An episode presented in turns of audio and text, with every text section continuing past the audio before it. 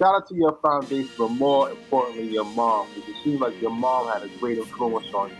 School wise, she had you walking outside playing loafers. My mom did the same thing too.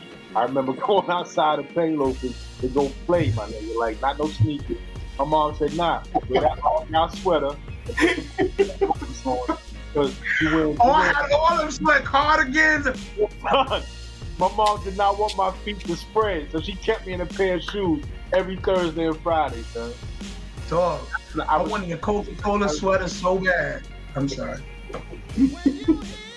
so if anybody out there sees this and you really want to feel like you you understand me, buy me a Coca-Cola sweater, yo. 12 year old, gonna really rock with you. Yo, you, I ain't you, never get that sweater. Yo, everything, every everything you you you saying right now, I, I 100% agree with. I think that like just the um, there's a lot of seeking external validation from people, and I think that seeking that external validation leads to people never really experiencing true happiness. Like if people think that happiness is somewhere out there, you or you're always going to be chasing what you perceive to be happy. Happy to happiness to me is an internal concept. Like you could have a million things in the world. You could have all all different kinds of stuff and still be unhappy. And you could have nothing and be the happiest person in the world. And I think that that's that's a concept that, that that people have yet to understand. As far as I think it relates to hip hop, is I think that what happens with hip hop, like as a culture and just a genre, I feel like sometimes like us as consumers and people who partake in the culture, we devalue. I feel like we devalue hip hop and we're quick to discard people in hip hop where other genres embrace people and they continue to embrace people.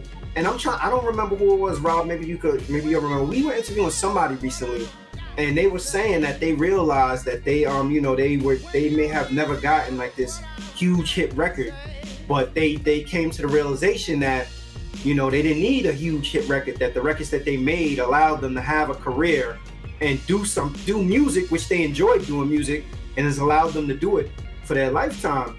And I think that if we could figure out as consumers and people within the hip hop culture how to sort of embrace that and and come to the realization like because you don't have a number one record does not make you, you know, it, it doesn't mean that you're not still a great artist or you're not a successful um, artist. Like I, for I don't know what happened, but there was a period in time where I think sales really define who people thought they were and who the consumer thought they, who, people were. Because I heard people before saying stuff like, "Oh, this dude sold five million records," and, but Rakim didn't sell, and I'm like, "You, you kidding me? You comparing this guy to to to Rakim?"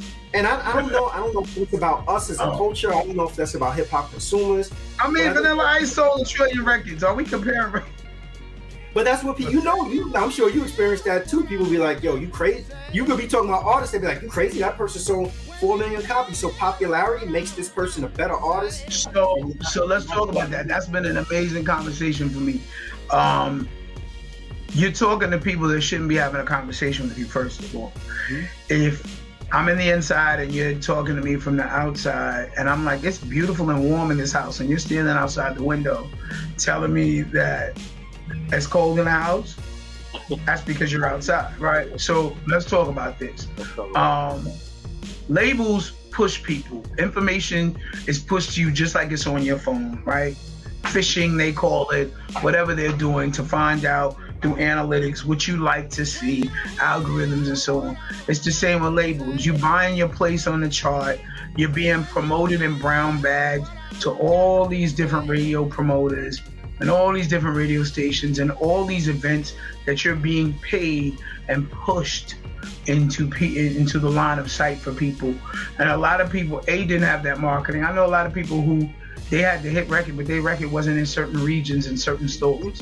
They never manufactured enough. They never distributed enough. They never had a chance for the people to purchase if they were going to purchase at the time. So it's apples and oranges. So if you're talking to me about me or someone else versus a pawn who had all the money behind them, the whole building behind him, as Clive Davis said when he was promoting um, Alicia Keys. Put the whole building behind this person. Means every department shut down whatever you're doing and turn all your powers and relationship and your network to this artist for their successful elevation. So when you're talking about that versus somebody on an independent label or on a label with not as many great opportunities or a huge budget at the time pushing that artist. I don't think that's a true testament uh, to to the artist. To their credit, they may not have. You would have to tell me that. I almost want to say it's the same label, but say two different labels had two different artists that people really loved, and they had the same tour support, they had the same marketing, they had the same in stores, they had the same radio promoters behind them. Um, your record label executive was sleeping with the same radio promoters and directors at MTV and VH1, and I would say, okay, they had the same choice and chances, and this person was better because people chose them. But until you can tell me that, let's say, Clive Davis versus L.A. Reid, um, those two networks battling, because that's really what's happening, right? Two networks, two buildings, two budgets, two labels, two teams battling for these spots. I, I, I can't, that's not a comparative thing to me. I don't feel that that's fair to the artist, to the labels, to the, the story. If you sit there and you compare and try to devalue someone's musical journey, not knowing the inner workings, I would need a physical, tangible account of where every dollar was spent, every opportunity they had, they didn't pass up, every uh, magazine interview that they were late for that will no longer interview them again, so they chose the other person over them. There's so many stories in this one story. So when you're dealing with somebody who's on the outside and works at McDonald's and all they do is come on and listen to their favorite rapper, they don't have time to get into the minutia of a career and building a career. So I don't really, I don't really talk to these people, yo. It's just like being a real estate agent. You don't know, uh, people kill people to get building contracts. I don't know how you got that contract. And that's something else that my mother always said. Stop looking at people and thinking they got it when their cars are leased, their house is they three mortgage payments behind, and you just see it in front of you, but you don't know the story. And three months later, they're asking you, can they sleep on your couch? So I got that early. I never, I never looked at somebody else's story and was like, look at your body versus mine. Look at your hair versus mine. Why is your girl like this? Like I never did none of that. I, I said, yo, the basketball player is this slim. I got to work on my body. I, everything's been motivation to me. I've never had a jealous moment. I've never had a why me God moment. I don't have those moments. Right. I know that I'm supposed to be doing what I'm supposed to be doing, and my steps are led by God. And whatever I'm going to do to meet God's plan is going to get me where I need to do. I just need to make the right choices. But I never, all that other stuff, man, that's for people who want to be angry and have frown lines. Me, as you see, I'm 50 years old, and at 60, I'm going to look like this or iller. I, that's what we do. God bless you, bro. Say that again. You what?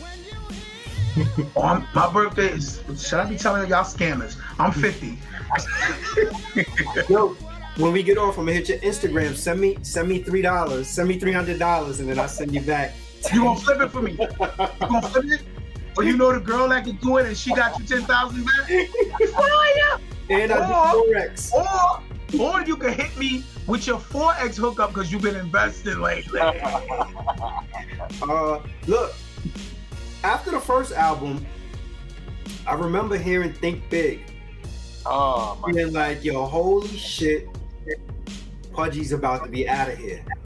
I keep I keep hearing that everybody said that at that point. Pudgee, I was like, "Yo, what? Yo, Pudgee is about to be out of here. Like, yo, this joint is crazy." the way that beat comes in. playing, yo, playing every still to this day, you put that record on and be like, God damn, like, yo. But then I'm waiting. I'm like, all right, so when's the when, when we get in the next album? No next album. I'm like, I haven't heard anything from Pudgee. I was hearing you on the crew tapes and everything, so I'm waiting. I'm like, I, I think the other song that I heard too that I was like, yeah, Pudgee, he really go. I think Hustler's Anthem too, with the Shalimar sample. Ooh, shout out to Terry and Monica. Yeah, I was like, yeah, all right, okay, all right. Ooh, People don't know. Terry, Terry, she wrote my uh, Candy Rain for Soul for Real and all that. That's her singing on that joint. And she wrote something else that was oh total, can't you see? So yeah, um, crazy, crazy, bro. I'm like, all right, so when we get what what happened with the next album? The second album. so that album, Oh. I was to Jimmy Jam and Terry Lewis. And listen, after coming from Giant, I ain't gonna lie, that was probably the best label experience. They gave me 100% of my publishing. They flew CeCe Peniston. They gave oh, yeah. Wow. Remember, Jimmy Jam and Terry Lewis were artists. They came from behind Prince, the rip-off situation. So they was definitely gonna treat artists with respect. Mm. They was coming from a different place. So they gave me that. They they they gave me the bread. I never had a problem with the bread was nice. And um, bread, it was bread on top of bread. It was a definite, it was a definitely different situation. Uh, they flew me, myself, CeCe Peniston, the Outsiders, Young Zee and them, Rufus by everybody out to Minneapolis with them. We rode on paddle water paddle boats, and they they did the the retreat that would make artists feel like they're part of something. Right. And um, after the first single on the regular, shout out to Nick Wiz who produced that. I wanted to leave again. I, it was like a Warner Brothers all over again. Because remember, Perspective A&M, which was Jimmy and Terry's label, was a um, R&B based label. They had Mint Condition, who was on tour with us, and and and Solo, who I was on a remix to Heaven on Earth, that platinum joint, fire. Shout out to them. And um, I just I was looking for a super super Def Jam. Mm. I never wanted to be on Def Jam, but I wanted to have that strong other MCs alongside of me. Right. And super friend. Everybody on the label, Arrogant, Young Zee, Rufus Blaq, they were dope, but they weren't like a spitter like me. They were more character rap. You know what I'm saying? They were all fire. You know, I don't want nobody think I'm throwing darts. But I was looking for the aggressive. I needed DMX's on my label. Um, I didn't need Biggie's. I needed G Raps. I needed somebody that made me feel like smacking somebody every time I wrote a rhyme. And that wasn't there. So I asked them, they was like, oh, please stay. And then I got frustrated again, you know, and we talking about presence of mind, right? Uh, the Source Awards came up, the one where Suge disrespected Bad Boy and all that. And this it was coming up and I was like, yo, wow, this a label. Why the promotion team ain't tell me I should be there? Why I ain't got tickets? Like why nobody said this is a placement for the art? So Jimmy and Terry called them up flipping and I got like six tickets. Like and we went. And I was there for the shit that whole shenanigan. But to me, when you're working with an artist and you're trying to be a proponent in the artist becoming hyper visible to people, you placement and timing is everything. And certain elements of hip hop, I believe they should be a part of, which would be Source events. I was in Source magazine all the time. Why wouldn't I be at the, you know? Right. So that, that was just that was just my business mind so I didn't like it. So they asked me, um, I asked for release. They said, please, they actually said, please stay. We believe in you. We want to do a second single. So then I did Money Don't Make Your World Stop, produced by, by my bro Fran Lover, and Crystal Johnson was on it, who sang, Got me waiting, anticipating for Heavy D. And so that was another G rap moment. Like, you know, hearing her kill it on Heavy, shout out to Heavy D, man. That was my bro. Yeah. Um, here on Kill It on Have, it was a dream to have me on on that. I was like, I need Crystal Johnson. And right after that, right before that, she had just did Temperatures Rising with Mobb Deep. Yeah. So I was like, so I need that on my record. So I got that. So that that made me stay. And then I did that and I did the tour with them and I did the BET College tour and, and a lot of the tours that they put us on. I was killing it and shutting Usher down. The chicks was running up, asking me to sign their titties. I was like, but Usher's right there singing nice and slow. You don't want to jack. Yo, they was like, I was like, fire! It's slick. I made it. I'm out. I need nothing else. I won. right? So it was. Listen, I got pictures, and I'll be like, no, he was grinding the stage and dancing all over. And I was like, I am the beginning like Adam and Eve. They were like, ah! I was like, fire! I love it. I made it. I'm out. Thank y'all. Right? So for me as an artist, that was the like I didn't need all the other stuff, man. I needed people like yourself to say, think big. Oh my God, Pudgee did it. Like, that's always gonna be the thing for me. Um, I got new joints, and the, the high of it is sending the joints out to people and they be like, oh my God. Like the endorphins and the dopamine. I don't need to do no drugs. People are my drugs. Like when I get with people and I play them my music or I do a song for someone or I help them fix their song, the high that I get from that lasts me like 48 hours because I poured something in, into the universe and into someone else or in, you know into someone through my music. I'd be like, damn, God, we we pulling all these things out of the air. Where these sounds and these words and these cadences and rhythms and and, and, these tones and frequencies, where are they coming from? You know what I'm saying? That's a gift. So I'm in my moment. Like I realize that tomorrow may not be here. So right now, I'm celebrating the creation. I'm celebrating the creativity. I'm celebrating the actual energy that comes from a thought. You know what I'm saying? You're thinking, I want to create this type of song, and it happens and it manifests. Yeah. And you can play it for somebody. And when somebody says to me, Yo, I want to work out to this, I want, I, I won, I'm done. I need no trophies. Tell everybody thank you. As soon as you tell me, Yo, Punch, I want to work out to that song, it's over for me. I'm, I'm double platinum. Like I don't care about nothing else because everything else. Listen, I had a lot of money. It goes away very quickly if, if you spend like I spend. So for me, the most important thing that's long lasting is the energy that you give someone that I, I call it a, a, a stain or, or, or a, a time stamp because they never gonna forget how they felt in that moment wherever they were. Mm-hmm. And music is that thing for me. And so when I when I do interviews and the interviewers be rhyming to me, or my man, he's in Abu Dhabi. Shout out to Sheem Sheem One he does this um, dope podcast about I don't know the name of it, so don't kill me, Sheen. But it's about bettering the black youth and the, the mind of the young black man. And he's in Abu Dhabi, and he called me from the barbershop last week. And dudes is in there spitting my rhymes and I, whole verses from mixtapes in Abu Dhabi. And I'm like, yeah. what? He like, yo, you lit out here, bro. All the barbers in the barbershop. and I'm hearing all the barbers rhyme my rhymes. And you can't imagine you talking to somebody and when you see them in 10 years, they say what you said back to them. Mm-hmm. Yeah. That's mind blowing, bro. Yeah. You say you just it's like the Martin Luther say it's the Martin Luther King speech. When he gave that speech. Imagine how charged he would be to know that everyone else knows I have a dream. Yeah, that's a fact. And that came from your mind, bro. That was your thought. And it took on a persona and a life of its own. So that's how I feel about my music. And um, I got a song.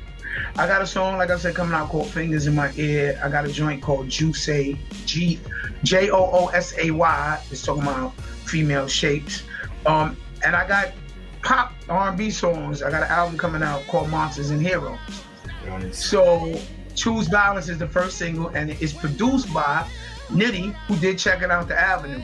So I'm, you know, to have a relationship that's 30 years old, and that person did your first single, and they doing a whole new genre with you 30 years later, is a story of people. You know what I mean? Um, fellowshipping through music and being able to. You know how many people do their first album together and they never speak to each other again? Yeah, yeah. 30 years later to be able to work with that person. And I, and I said, well, I want to approach music differently now. And their mind and musicality is meeting me where I'm at. There's something explosive about that for me, man. Um, That's people are so sometimes, huh? Oh, good chemistry. That's it's cool. called good. It's a, it's a blessing, man. I mean, you got to be solid humans to to accomplish that feat. You gotta be you gotta be solid human. So choose violence is a dope R&B joint that I did. It's about a a, a female who beats up her man. Mm. Um, because people don't talk about that. People you know what I'm saying? And um, and then fingers in my ear is, is is the rap joint that I'm really pushing, which is a disrespectful. Um, I, am like when you talking, my fingers in my ear because I don't hear you talking. So I'm, oh. I'm guessing Jimmy Jam and Terry Lewis, with all that artistry, they just weren't ready probably for hip hop acts. That's what that's what it sounded like. um, to me. Yeah. But I, I, wanted to go. I wanted to go back to Think Big because I'm, I'm. What was the studio session like for Think Big? And Minnesota did that beat right? That beat. That shout out to Minnesota. I spoke to them last week too. Anytime you hear a beat and they come on and you can just you just want to listen to the beat. yeah. And then the music, then they then they come on. That's how that beat grabs me because it's like, who the fuck is about to be on this? You hear Big's voice, mm-hmm. and then he comes on. I'm like, hold. And then it's Lord Tariq. I was in Bronx heaven. I'm like, yo, Biggie's from the Bronx, man. Fuck that shit. Yo. Fuck all. we adopted him. So, so, so Akinyele was in that session. So shout out to Akinyele. Um, we don't talk about that a lot. Uh, my brother was there with me, supporting and repping, and not having to be on the song. You know, people like, oh, this is hot. Why ain't I on it? Yeah. We never had none of that. He supported, and um, that song you want me to talk about think big? I, there's so many things i could say in hindsight. Uh, so i'll talk about the moment first. The moment was organic. Biggie and i had did nine dog mcs with it's on that's on uh, youtube with grand Puba, positive k. Uh, uh Snagglepuss was on that. Mm. uh, and a whole bunch of other people. Red bandit positive k grand Puba, blah blah okay and madman sean maybe i think. Anyway you can look it up. Nine Dog MCs is by Red Bandit. So we were on that, but when we left the studio, we were all like, we liked it, but we didn't think it was gonna be a video. And Biggie and I said, when we do our joint, it's just not gonna be a song. You know what I'm saying? And it, it, it's gonna be a song, right? So we will be talking on the phone about it, and I knew all the producers. Everybody was submitting stuff. And I never told anybody that we were gonna do a song because he wasn't even big at the time. By the time we did that song, it was like Party and Bullshit and Juicy was about to drop. Mm. Uh, we would be in the tunnel together every week. We'd be talking on the phone, dragging people, talking about how people is twisted or, you know, whatever. whatever Biggie was making jokes about that week. And um, we will always say we're not just doing anything. We always plan to do the joint. And I was like, yo, I liked you on a bunch of niggas with Heavy D and all them. But yeah, our shit, like, like, we spitters, it gotta be. so well, I'm talking to Minnesota one night, and I'm like, we in the studio, we was recording a, a bunch of joints, and I was like, yo, I need something for me and Biggie, man, and nobody's playing me anything that I could even remotely say, yo, this might be for me and Biggie. And he was like, well, I got this joint, but Tariq will have to stay on the chorus because I was going to do it for our group. Money Boss Players, probably. Absolutely. Mm-hmm. And I said, all right, let me hear it. And then he put it on, and I was like, no, this beat is not it. This is terrible. Yeah. Terrible, baby. beat is terrible. Bro, this beat is terrible. I was like, yo, this sound like pots and pans banging together. I don't like this. This is terrible. I don't like like now I probably could rock with I don't I don't really like industrial sound of music. I want bass lines. I want melodic. I want to hear those type of joints don't sound cohesive to me. Mm. It sound like you threw everything in it you heard, and it was like, yo, you're my new beat. It's like clack, clack, clack, clack, clack, clack. It didn't do nothing to me. So I was like, Word, what else you got? He played me some stuff. I played that. I played that probably with two other joints with my mans. It's like, yo, he gave me this beat. Listen to this beat, yo. it was a bunch of my, my, my, my guys around, and Think Big came on, and they was like, running around in circles and yo, you gotta do this beat. This beat is fire. If you don't do this beat, you won't fuck This beat is fire. Like, this beat is terrible. And I'm gonna do this beat because all y'all saying, I'm telling you, this beat is terrible. So I played the beat for Biggie. And he ran around in a circle. he was like, "Who did that beat?" And I was like, "Oh, my man, Minnesota." And then he was like, "Yo, that's the one." And I was like, "Okay." right? I never told him my story about how it was terrible. I just like, okay, Biggie, I think so too. right? So he came to the studio and um he walked in, we was all there, and there was just a session before that I was doing another joint with Missy and Nicole Wray. Missy was writing the chorus for Nicole Wray. And in that same session, she played Steelo by 702 before it came out. She played her demo. So it was a lot of energy. Uh, we was in Giant Studios where Latifah does stuff too. Dope studio. Um, a lot of energy going on. You know, everybody making fireness. And so it, I think it was just a the moment we was on that the energy wouldn't die for me. So we was hype. So Biggie and C's came through. Akinyele and many is up there by the control board. Biggie goes in the booth and and no one knows what his dad is, but he was saying this whole freestyle rhyme about me that was fire. And I was like, yo, y'all better say that. We gonna use that or something. I didn't, of course, I didn't know anything was gonna happen to him because then yeah. it was old. But then he starts doing his rhyme and then he shouts me out. He's like, I see the diary of a sick bastard. I was like, that's me, fire, right? So, huh? And that and that and that word, that's another word, sick bastard. When we heard Biggie say that, yo, me and my friends, we formed a rap group called the Sick Bastards. Just because that was me. I'm trying to steal my whole fire. It was my way. Biggie said it. Sick bastards. Nah, so he was like, use that shit, yo. Well, shout out to the sick bastards. but um so he was like, I see the diary of a sick bastard, Junior Mafia blast. So the whole time the way the, the control room is set up is the glass is there and there's a couch right in front. So I'm sitting in front in the couch with a pad writing my rhymes. Nobody, we had no rhymes. Biggie was freestyling his verse and I hated the beat so much I couldn't write to it at home. So everything you hear, which is why you hear me screaming on the beat, is because I had to just overthink what I thought about the beat. Like, that's why you hear that aggression on that song. Going back, I probably wouldn't have been as aggressive. Nah, I, hated the beat so much. Yeah, yeah. I mean, I, I, I, perfect for it. yeah, it's what God did, and you know, listen. Word up, what's the motherfucking deal, nigga? From, Nigga, people forget you like that. Yeah, Hall. Yeah, oh, yeah, that.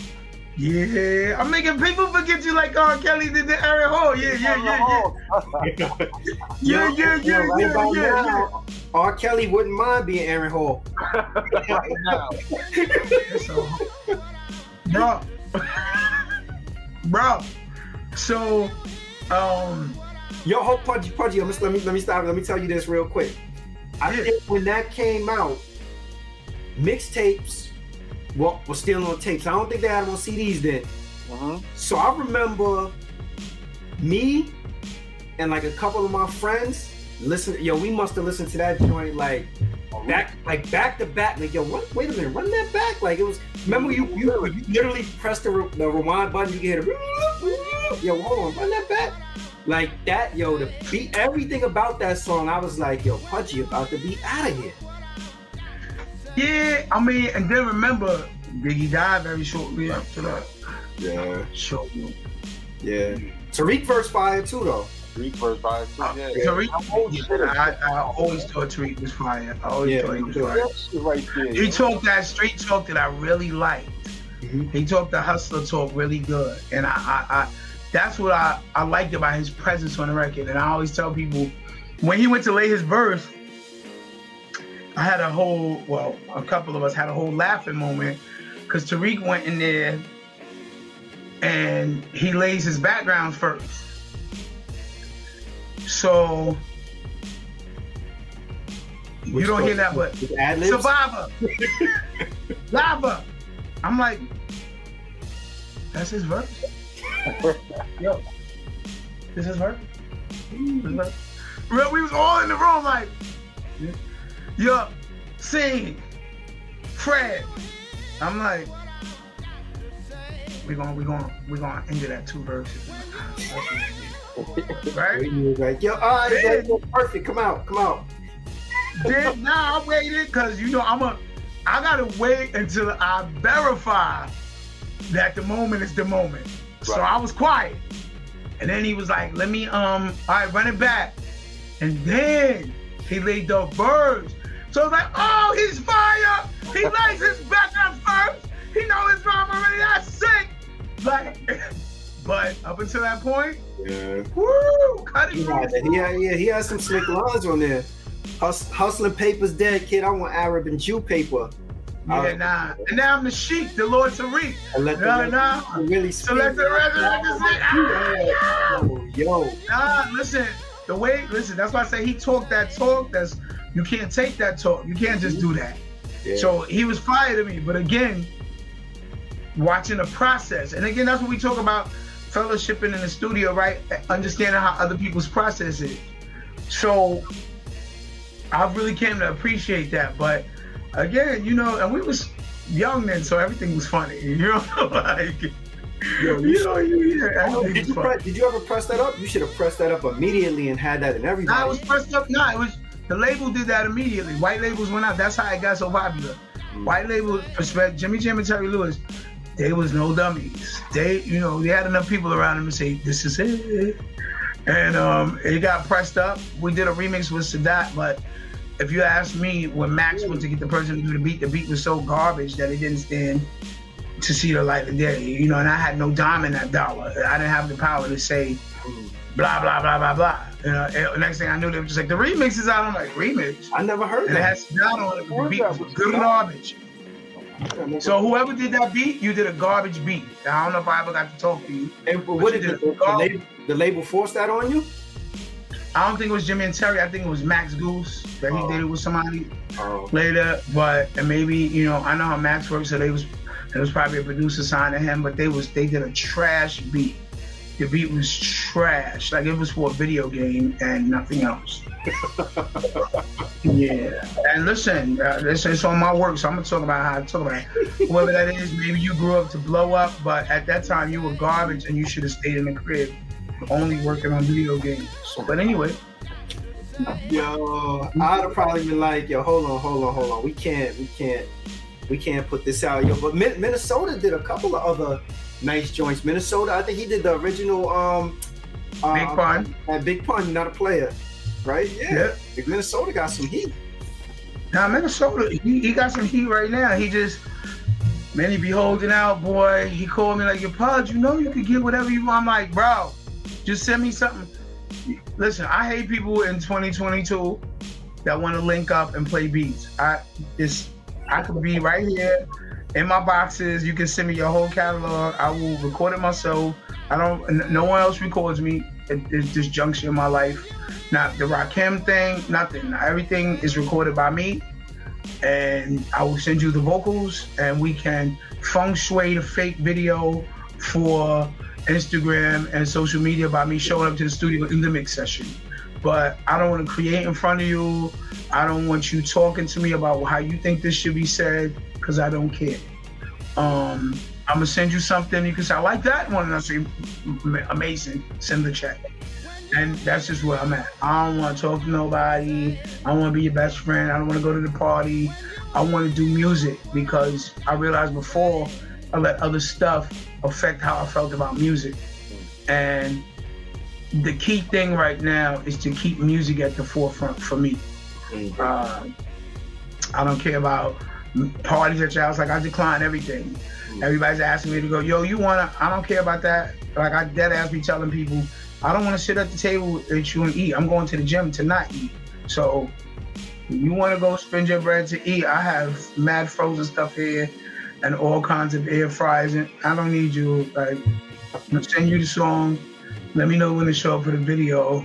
And there's a theme. And Merry Christmas. Like, Yo, so how Yeah. how'd you find yourself in the um the ghostwriters lane? But that was that was the beginning. Like I said, oh, I didn't say that. So I wrote for the Ghetto Girls in the beginning, a group that made a parody of My Mind's Playing Tricks on Me by the Geto Boys. Geto Boys, they did My Man's Playing Tricks on Me, which somebody else wrote because I don't write parodies. Um, I like to, you know, write my own ingenious work that came from here and not a parody. That's for um, Weird Al Yankovic. So I joined them on their album, And um, I didn't love ghostwriting them because I don't think I was getting the credit I wanted, and I'm an MC, so mm-hmm. what I'm doing, right? And so then, um, like I said earlier, Essence got me signed to Grandmaster Flash. He got me to write uh, on the Roxanne Shanté's album, The Bitch Is Back. I wrote two songs, one of which landed on the album called Got to Be Free. And I didn't like, I'm gonna keep it filthy. I didn't like how the deal was done. Something felt like I didn't get the money I should have got. Um, nothing to do with Shanté. It was a, you know, again, I started loving her at the beginning, so that was another full circle moment.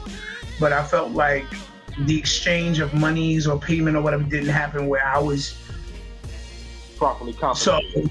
So I was like, Grandmaster Flash, I, I love the Furious Five and what you've done. Please release me from this contract. And then I went on to find myself doing other things. Much respect to him. He recorded me, great guy. Um, but you know, you do business with who you can do business with and feel comfortable. And I like explanations, even as a kid. You know, I want. Well, know why. My parents would say, "I need to ask why." You know what I'm saying? Make a left. Why, Dad? Why I gotta make a left? Why can't I go right? It's, it's part of you forming my decision making process, which is uh, what I realized. Because yeah. I'm not gonna have you always to tell me how. And this is what I say about other kids. They're not gonna have us to guide them everywhere. So let's be a part of forming their judgment system by telling them why we think this is the best way. Unless it's an emergency situation where there's a shooter and we're like, now, you know, then that's something else. But talk to your kids, talk to your friends, tell them why you made this decision, and let's let's let's converse and grow each other in that way. But nevertheless, um, that didn't work out, and I moved on to do my own thing. Yeah, I love this segment. Why? Tell me why. You're not Googleable. I think, hold on, I have to look that word up. Googleable. tell me why is a real thing. I, I only fell back on tell me why because I'm waiting to make sure that they're ready. Because the tell me why's be, I think a lot of people ain't ready for real conversation. That's that's just more of a reason to put it out there. you know what? What's up? You know what? I'm definitely I don't want to be the person that's known for saying off color comments, but I have no problem having clear conversation. And I hope people, you know, I can take it as good as I get it. So just make sure when you counter that you're ready for the counter to the counter because his brain works. Yeah, you, you, know something? The, the, the best thing about that though is like people people fear being provocative, but sometimes provocative really brings out like a true, honest, good oh, conversation. Because people just put it out there. Mm. Yeah, well, you know what? I think when we in this type of setting, people grow from it, but a lot of people can't take. They didn't have it at home. They don't get it at home. They they they run from the truth. So I have I've had a lot of people like, oh, you're talking down to me. I'm like, oh, then that must mean I'm above you. And so talk to me when we are our level because this I'm I don't feel my head like this. But if I'm talking down, then you need to come up here or grow taller, and then I'll talk to you. Until then, we're not talking no more because I'm gonna say exactly what it is. I've I've had conversations with people that really made me feel like I was having an interdimensional conversation. Like there's some kind of computer between us that translates sense into bullshit every time we talk. And we should stop talking now because I, I, tell people I'm a linear thinker and you took one plus one and made 16. You know, you got the girls who you talking about somebody else being fat. well, I'm fat, bitch. Is every open space a place for you to insert your voice and your fat body? I'm not talking about your fat body. If you want to talk about your fat body, we talk, we talk about her fat body, not yours. So that's the type of talk I be talking, and people don't like that. But it's offensive to me that I can't talk about someone else without you narcissistically inserting you and your moment into a moment for someone else being fat. You fat too. We get it. We see you every day. You fat. We understand, and we let your fat rock. When we talk about them, they probably better look at her face. She got a better chance than you. She could be fat not and dumb skinny and be rocking. You, your face twisted, just stay fat. Niggas will love you. You drink out of mayonnaise jars, beat a fat girl that plays spades in the house and all day. And they smoke in the crib. You always got weed. Anyone can come to your house and stay there. And that's dope. But we talking about her, she's domed out. If she just losing weight, she gonna be on the money. You, we get it. All right, I'm sorry. you know, you know what? I'm from from from talking to you, you know, and already, you know, doing research and having listened to you. But now talking to you and learning more about you, I wonder, and I don't know if you've ever thought about this, if you were coming out today in this digital era, era where label is not needed and it was direct to consumer and you had like your peers around to do music and stuff like that I, I imagine that maybe that 10 you may you may not have had that 10 year hiatus. Like because to me it seemed like a lot of the politics and bullshit of the music industry and the trappings of the music industry is what kind of like soured you on to some. And and also I, I hear you like about like the label stuff. I think like almost like a like a like the free agent approach and the ability to create how you want to create. I'm listening to you talk about this stuff and i'm like yo I, I this year this day and age would have probably been better suited for you. I, I, I keep I keep hearing that, and I always heard I was ahead of my time. I mm-hmm. always, always heard I'm progressive. But you know what I feel like? The Harriet Tubman thing. You know what I'm saying? You gotta just be you in the time that you being you because you meet in God's plan. I don't, I don't look to. It's funny. I don't know because you got to put my back against the wall because I'm not gonna get on a show in the morning be like, hello, fat bitches and people that talk dumb all fucking day. You need to get educated. I'm not offensive off rip. I need to feel I need to be shitty to you. Like, you need to say something, and then I'm gonna springboard off of that, like, pew! You know, but nine times out of ten, I'm gonna be the quiet one in the room because I'm thinking all of those things, but my family shaped me to not have to hurt people's feelings. So I think them and I say them to friends. But if you ask me, you're gonna be mad. Right. And I tell you, listen, you asked me, I didn't act, like how do I look in this? Or you look fat in that, or you look busted, or that dress is cheap. Oh, um, why you didn't have to say it like that? I'm like, you asked. Like, like I hate you to have to say it like that. That shit don't even make sense to me.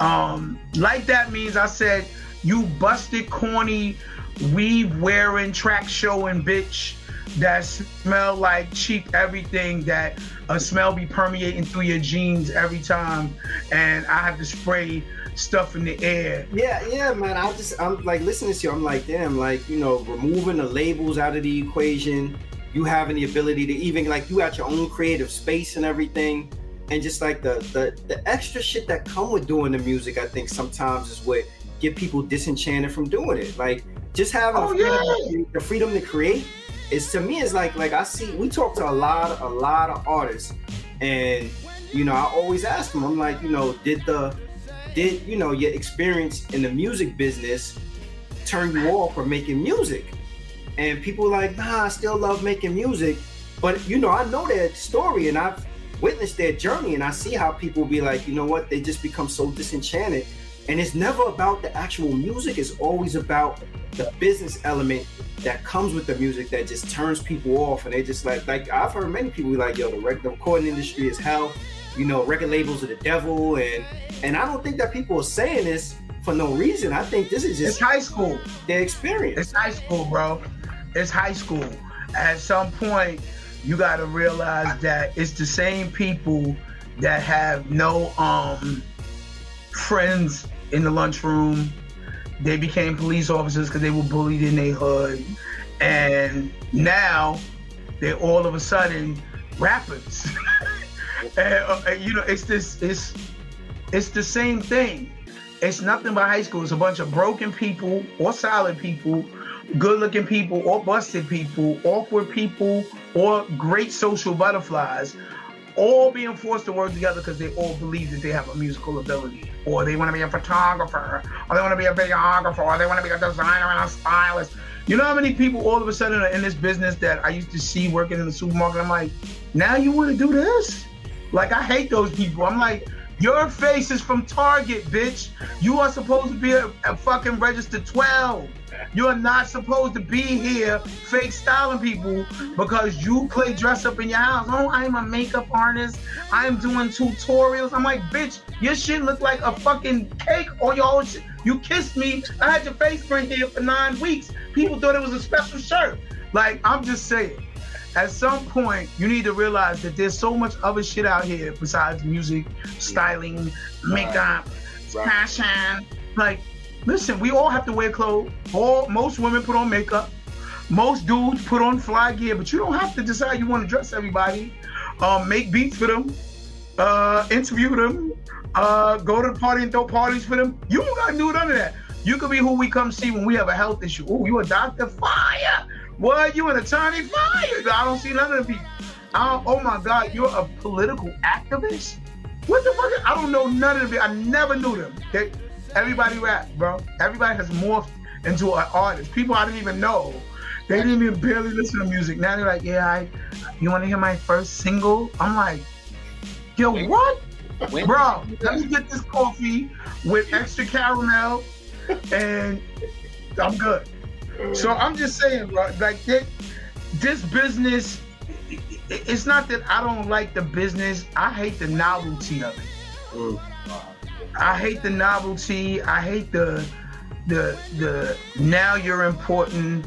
I hate the now you decide you want to do this. When you have artists who I hate to say blood, sweat, and tears, but who have dedicated every iota every fiber of their being, lost relationships, had sleepless nights, given away great opportunities to dedicate themselves to creating something that inside of them is causing them turmoil unless they release it to the world. And, and that's a real thing.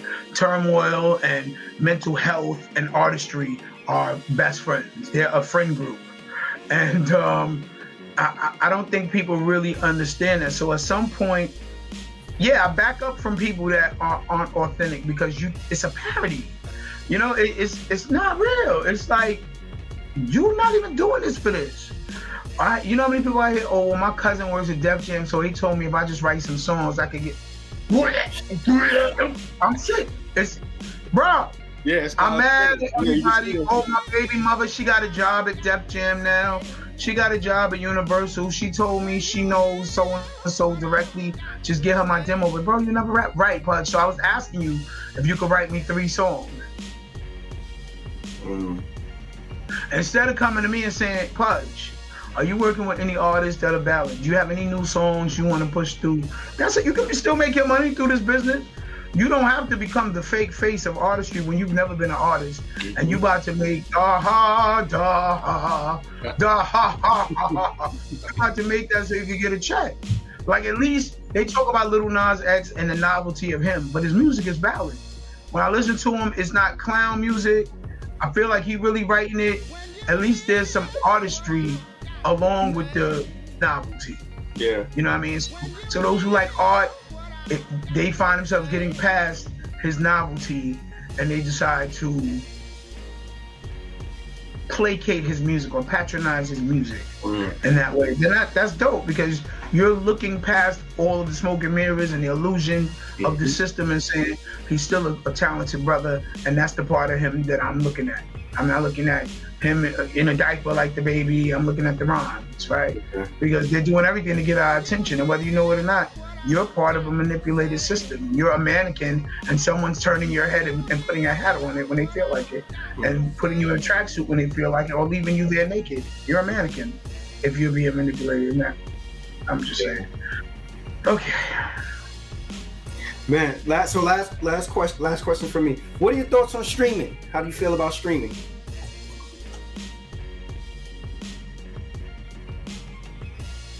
Uh, my first answer should be I love it. Right? Um, if you're asking me about the different facets of streaming, I can answer that in parts. First part being I like that I can get my favorite my favorite artist album on Apple Music on my phone in the gym, right? Uh, play it anywhere on demand. I bought the whole album. I, I sign up I don't have to go into a physical store and you drop at 12, I'm listening to your album at 12. I'm sated in that way. My appetite is cured because I really wanted to hear your new album, and it's immediate, instant gratification.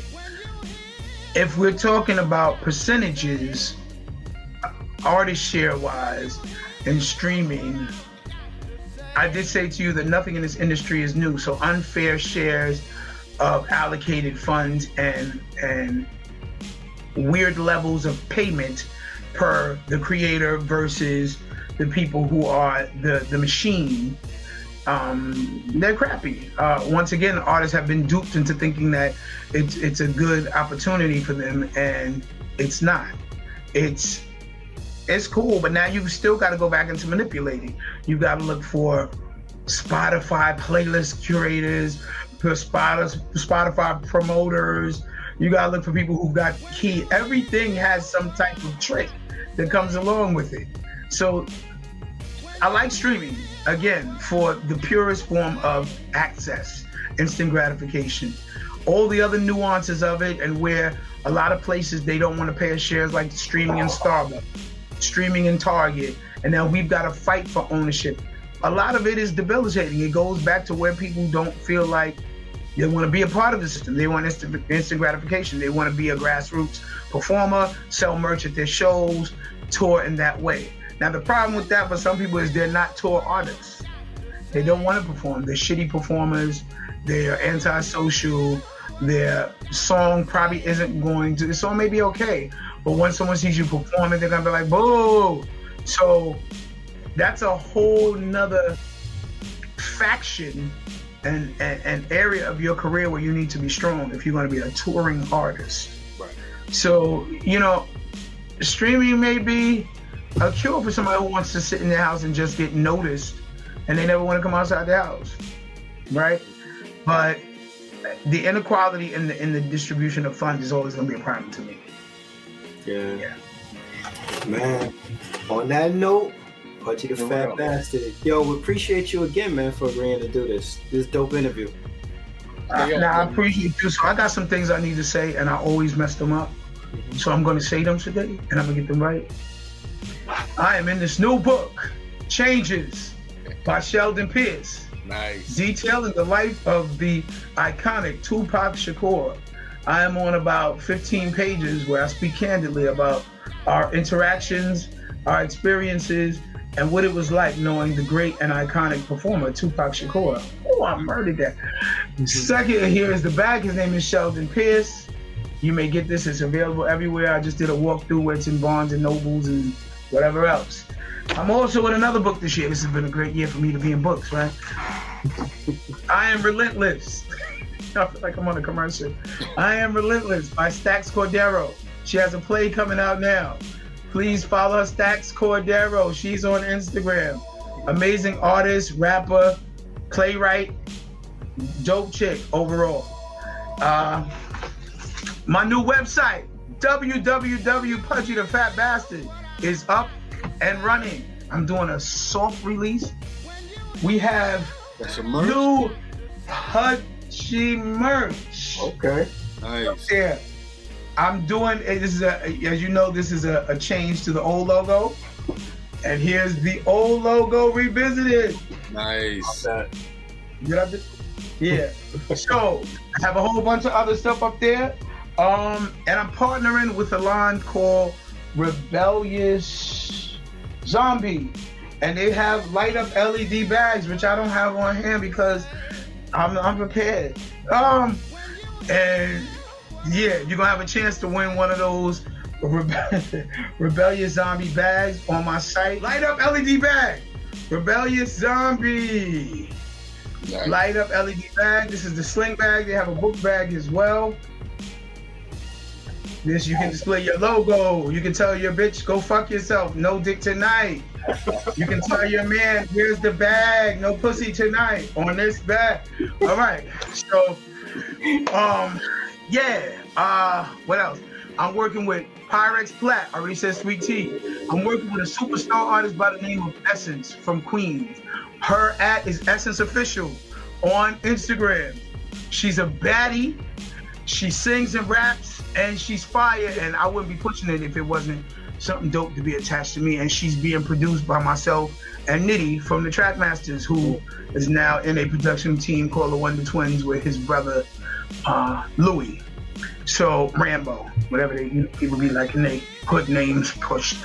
So um, yeah, I'm doing I'm doing a lot, and again I'm dropping Choose Balance, and I'm dropping Juicy and Fingers in My Ear. That'll be coming in the next month.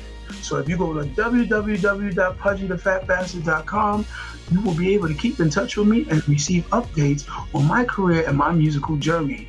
It's been a wonderful interview here with my brothers.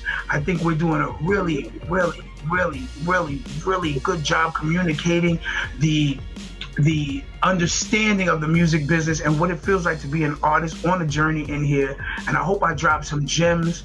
You may not be able to take them to the pawn shop, but you may be able to get the bag with some of the gems that I drop. I am Pudgee the Fat Bastard. I am fire. Um, I'm unfuckwittable. Please believe it. Shout out to everybody we mentioned in this video. And yeah.